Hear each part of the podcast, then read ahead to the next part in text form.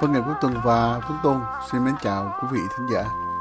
Như đã giới thiệu trước với quý vị, chương trình kỳ này chủ đề 23 ông táo về trời và khách mời của chương trình hôm nay xin trân trọng giới thiệu đến quý vị thính giả anh Hồ Trọng Hiệp và anh Võ Kim Tuấn. Các anh đây là những huynh trưởng đã cùng với Tuấn Tôn tham gia sinh hoạt ở tại một số hội đoàn ái hữu ở Sydney, thưa quý vị. À, xin mến chào anh Võ Kim Tuấn và anh Hồ Trọng Hiệp. Xin chào anh ờ, Tôn Tất Tuấn. Tôi rất là hân hạnh được được có anh trò chuyện với anh hôm nay. Vâng thì tôi cũng rất là hân hạnh được mời tới dự buổi nói chuyện với anh Hiệp và anh Tuấn ngày hôm nay. Vâng xin chào tất cả quý anh. Rất cảm ơn hai anh đã nhận lời tham gia chương trình kỳ này với Tuấn Tôn qua chủ đề 23 tháng Chạp, con táo về trời. Hôm nay gặp mấy anh rất là vui và mấy anh có thể là giới thiệu cho thính giả FS biết rõ về mình.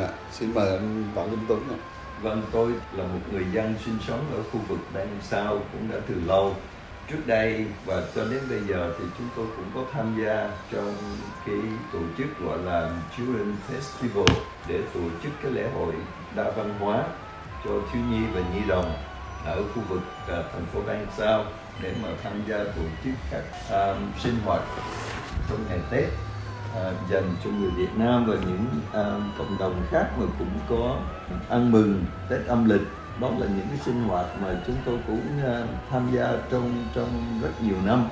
Hiện giờ thì cũng có anh uh, Hồ Trọng Hiệp ở đây. Xin mời anh uh, phát biểu vài lời. À, xin cảm ơn anh Tuấn và xin cảm ơn anh Tuấn Tôn. À, tôi tên là Hồ Trọng Hiệp. Thì tôi là một thành viên trong nhóm nghiên cứu văn hóa Đồng Nai của Lâm Úc Châu. Đã trên 10 năm rồi tôi là một trong những nhóm người mà luôn luôn trăn trở làm sao phát huy à, văn hóa Việt Nam ở tại Úc Châu này và vùng Bèn Thảo ở đây. Hôm nay thì rất là hân hạnh được à, chúng tôi mời nói chuyện về cái, cái, những sinh hoạt ngày Tết trước khi chúng ta có một ngày hội Tết rất là lớn ở, ở vùng Bèn Thảo này. Quý khán giả thân mến, dường như ngày xuân cũng sắp đến rồi và trong cái không khí hôm nay nó có một chút gì đó rộn ràng của sắc xuân của Việt Nam và chúng tôi cũng đã được biết là năm nào cũng thấy các anh là đến hẹn lại lên, các anh cũng đã nhóm với nhau một nhóm mà muốn giữ gìn văn hóa Việt men là những người tình nguyện viên mà đem cả cái tâm hồn lẫn trí lực của mình cho thế hệ sau của người Việt ở đây được giữ tiếp cái nét xuân Việt Nam thông qua việc men đã tổ chức cái lễ hội xuân và cái góc xuân năm này tổ chức ở đâu, các anh ạ? À? Dạ thưa anh Tuấn Tôn, um, thì um, ở tại thành phố uh, Canterbury Bank South trong rất nhiều năm cái lễ hội Tết âm lịch đã được tổ chức ngay tại khu trung tâm Sài Gòn Clyde. Riêng trong năm nay đó thì um, cái lễ hội Tết âm lịch nó sẽ được tổ chức tại cái uh, park ngay tại Bank South. Cái park gọi là Griffith Park. Nó ngay phía trước Bank South Art Center thưa anh và cái lễ hội Tết năm nay sẽ được tổ chức vào ngày 3 tây tháng 2 vào ngày thứ bảy à, từ lúc 4 giờ chiều cho tới 9 giờ tối. À, kính thưa quý vị à, thính giả nghe đài, tôi nghĩ là nếu mà có dịp quý vị đi ngang vùng này thì quý vị cũng nên ghé qua những cái gian hàng này để cho biết và đưa các em nhỏ ở trong nhà đi tham gia bởi vì đây là một cái nét văn hóa mà mấy anh đã duy trì được mấy chục năm nay. Và làm được điều đó, chúng tôi nghĩ cũng không phải là điều dễ dàng. Và hơn nữa là mấy anh đã làm bằng một công tác thiện nguyện. Cái này là cái vấn đề rất là quý đối với chúng ta, thưa quý vị. Cảm ơn mấy anh. Và hôm nay chúng ta ngồi uống cà phê, ăn một chút mứt, ăn một chút bánh để chúng ta nói chuyện ngày xuân. Không biết là anh võ Văn Tuấn có một kỷ niệm nào về cái ngày 23 tháng chạp không ạ? À? Dạ vâng, cảm ơn anh Tuấn đã hỏi. À, tôi nghĩ là đối với tất cả những người Việt Nam và đặc biệt là những người thuộc về thế hệ của chúng tôi đó thì cái ngày 23 là cái ngày không thể nào mà quên được. À, bởi vì ngay từ khi còn nhỏ đây là một trong những ngày mà chúng tôi được ăn cổ cho nên là làm sao mà quên được từ khi còn nhỏ lúc nào tiểu học mẹ tôi lúc nào cũng à, lo cái ngày 23 là phải đi à, làm cổ đường Táo về trời thì uh, trong cái ngày 23 này đó lúc đó thì tôi nhớ là không có gia đình nào mà không làm một cái mâm cơm những cái món đặc biệt để mà cúng ông Táo. Nhưng mà lúc đó thưa anh Tuấn và anh Hiệp đó chúng tôi chỉ chỉ nghe là ông Táo thôi. Sau này lớn lên đó thì đọc sách báo rồi chỉ biết là lại là có có bà Táo nữa. Mà nếu mà quý vị muốn nghe đó thì tôi cũng có thể à, trình bày sơ qua cái, cái chuyện ông táo về trời. Bọn nhỏ chúng tôi thì chỉ nhớ rằng là cái ngày đó là cái ngày mình được ăn cổ là vui rồi là thưa anh như vậy là nhắc nhớ đến câu về của dân gian mà chúng tôi hồi xưa cũng còn nhớ lắm bỏng tức là tưởng rằng ông táo thật thà ngờ đâu ông táo một bà hai ông đúng không? À, anh có biết gì về cái tích ông táo này của việt nam không ạ? À, thật ra thì à, cái chuyện mà ông táo tất cả mọi người như như thế hệ chúng tôi ai cũng biết hết. Và bây giờ hiện tại thì những cái thế hệ trẻ hơn cũng biết nhất là những thế hệ ở Việt Nam. Thì cái cái chuyện như thế này, này ngày xưa xưa lắm rồi có một gia đình nó có hai vợ chồng trẻ rất đẹp đôi cô vợ rất là xinh xắn. Cô vợ tên là thị nhi và ông chồng tên là trọng cao. Thì hai vợ chồng trẻ cưới nhau cũng vài năm, nhưng mà không có con. Thành ra hai vợ chồng cũng như là buồn phiền, rồi ông chồng trở ra buồn bực. Thì lâu lâu thì hay cái chửi mắng vợ và đánh vợ. Một hôm anh chồng không biết uống rượu say thế nào đó rồi về nhà đánh vợ. Do đó vợ và đuôi vợ đi. Cô vợ thị nhi bỏ nhà đi thì cô đi lang thang đó thì gặp một người đàn ông trẻ và người đó rất là tốt với cô thì có một thời gian sau cảm thấy mến cái người người đàn ông này, tên là phạm đan. Thì cô mới ở lại và nhận phạm đăng làm chồng. Riêng về trọng cao thì sau khi mà đuổi vợ đi tính rượu lại mới thấy hối hận là những người đã mình thương yêu mình rất nhiều, nhưng lại đuổi vợ đi thì bắt đầu là buồn rầu. Tất cả mà à, ruộng vừa khăn gói đi kiếm vợ thì dần dần tiền bạc cũng có mất đi. Thì một hôm phải đi xin ăn xin thì lúc đó tình cờ lại đi vào nhà của ờ, ở thị nhi. Cô thị nhi cô mới thấy chồng nhận ra được chồng cũ mới mời vào nhà hai người mới làm nấu cơm cho ăn và hai người hàng huyên tâm sự. Thì ngay lúc đó trầm cao mới tỏ ra hối, hối hận và xin lỗi vợ. Lúc đó thì à, phạm lan mới về.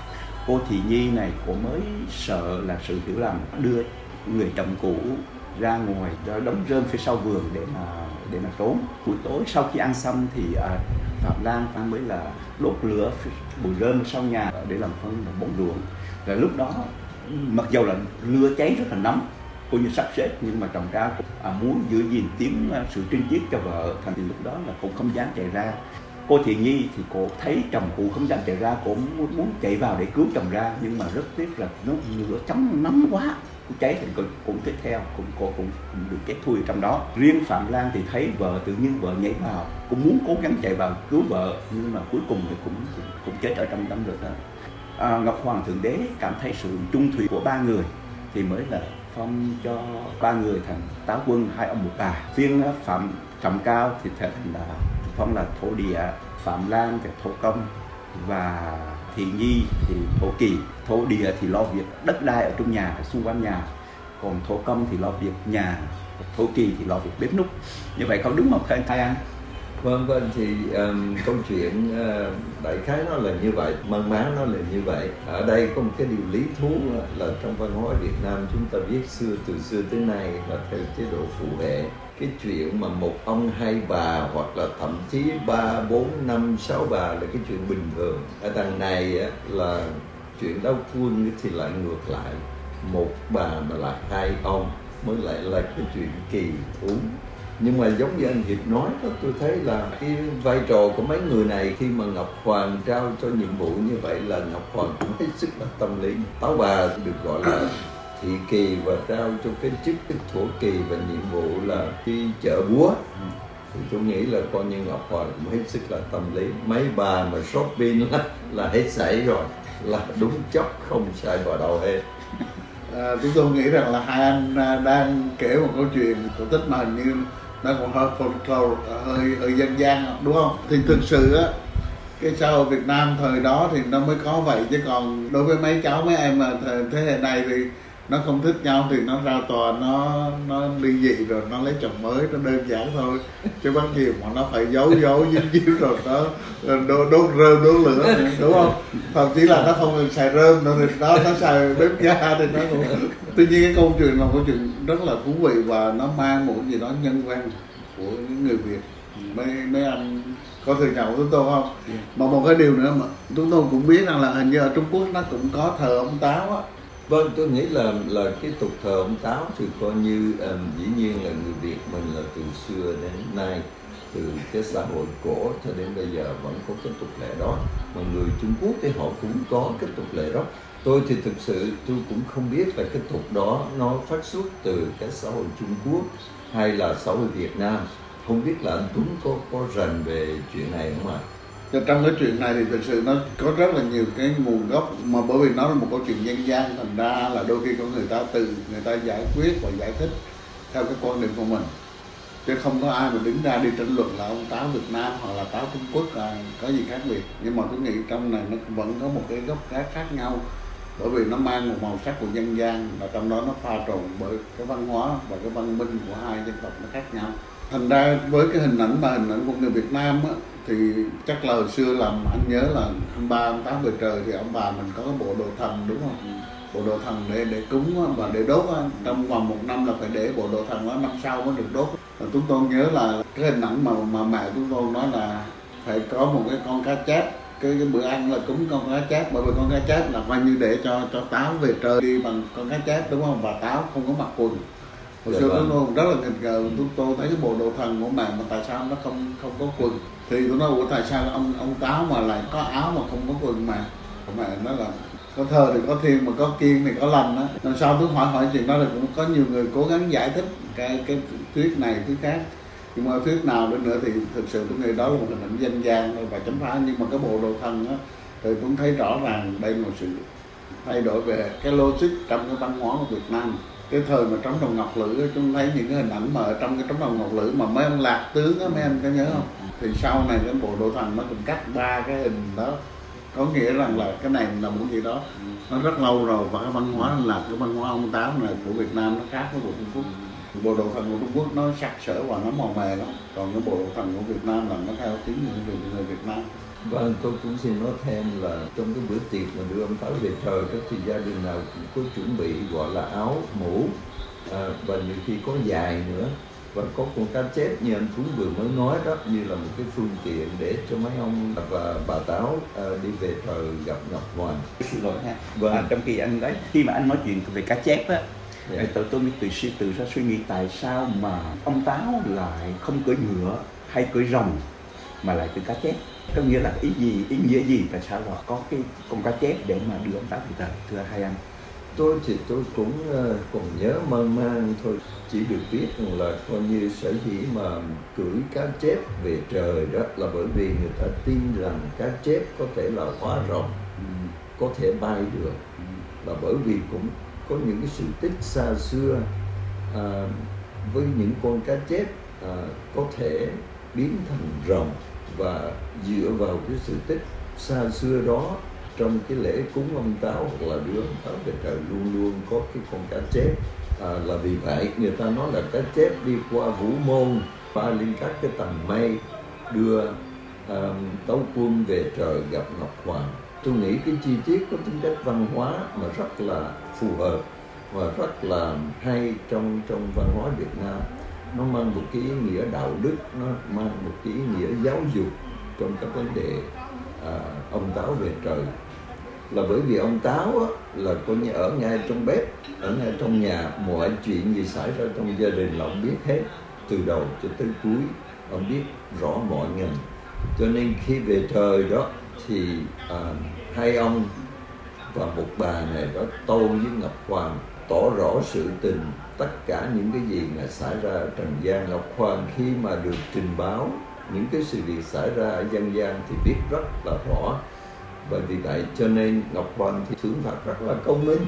Có công thì thưởng, mà có tội thì phạt. Tấu quân sau khi mình trình tấu với ngọc hoàng rồi thì đem dâu thừa trở về trần gian để tiếp tục nhiệm vụ trong năm mới.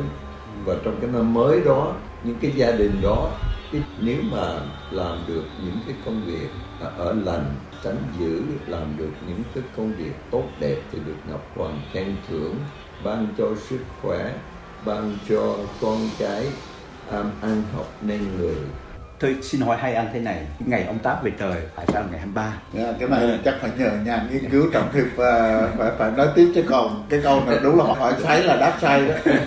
đúng vậy đó, đúng vậy đó. Thật sự thì cái đó cũng cũng giống là như anh Tuấn là anh nói là cũng khó mà nói rằng tại sao ngày 23 chắc là ngày 23. Nhưng mà theo tôi nghĩ thì ông Táo là bắt đầu trở về nhà sau khi chồng Ngọc Hoàng thì ngày 30 Tết là luôn luôn ông Sát phải là cái chuyện cái mốc cái mốc đó phải lui lại 7 ngày mà tại sao là 7 ngày? Theo tôi đọc rất nhiều cái sách thì phương đông lẫn phương tây đều cái số 7 một số rất là đặc biệt là số 7 rất là tốt. Do đó là cái thời gian mà ông táo ở lại trong khoảng 7 ngày 7 đêm đó, là cái điều là cái ngày để mà vừa đủ. Cô như ông táo phải trình bày tất cả những gì điều xấu điều tốt trong gia đình. 7 ngày là ngày tốt cả văn hóa đông và phương phương tây. Người châu á người ta đi từ cái nền tảng dịch lý nhiều. Người thấy con số 7 là con số mẫu số của rất nhiều cái quy luật. Mà khi người ta thống kê ra thì con số đó nó nó tạo ra những cái hiện tượng mà cái, cái quy luật mà gần như là nó lặp đi lặp lại trong cả hơn cả ngàn năm thành ra người ta chọn con số 7 trong khi đó thì người phương tây người ta lại chọn con số 9 trong khoảng cách này và trong cái thời lượng nó cũng không cho phép là tôi nói quá nhiều về con số 7 và con số 9 trong một cái dịp khác, mời quý vị khán giả chúng ta sẽ quay lại trong dịp này để chúng ta mạng đàm. Chúng ta cứ quy định này nếu hôm nào mà năm thiếu thì chắc là phải cúng cái con ờ, cá chép phải to hơn chút. Để trong cá chép nó đi nhanh hơn, tại nó rút mất một ngày hơn nhiều khi tôi nghĩ trong câu chuyện ông bà mình ông cũng thích ăn cá chép quá, phải không? Rồi ông đưa con cá chép ra một hình tượng thôi. Và có lẽ là ngày xuân thì chắc nó cũng còn dài nữa thì hôm nay ờ, Tuấn Tùng thay mặt cho khán giả nghe đài xin cảm ơn hai anh đã chia sẻ được một cái câu chuyện rất là vui, một câu chuyện rất hay và rất là thú vị cũng như là thấm đậm cả tính nhân văn ở trong câu chuyện dân gian này. Xin cảm ơn hai anh và chúng ta cứ ngồi uống ly cà phê đi, ăn một miếng bánh mứt để chúng ta mường tượng là cái ngày xuân nào đó chúng ta còn gia đình, còn cha mẹ ở quê nhà À, xin cảm ơn anh Tuấn Tôn đã mời hai anh em chúng tôi đến đây để có một trò chuyện vui vẻ với anh Tuấn. Và cũng à, trước khi dứt lời cũng xin cảm ơn anh Tuấn Tôn đã mời chúng tôi tới à, nói chuyện vui ngày hôm nay là rất là thú vị. Một lần nữa, Tuấn Tôn cũng xin cảm ơn hai anh đã cùng màn đàm với Tuấn Tôn về chủ đề thú vị này trong ngày cuối tuần, cuối năm. Chương trình kỳ này, Tuấn Tôn xin được tạm dừng tại đây. Xin gửi lời chúc sức khỏe và lời chào trân trọng đến quý vị thính giả.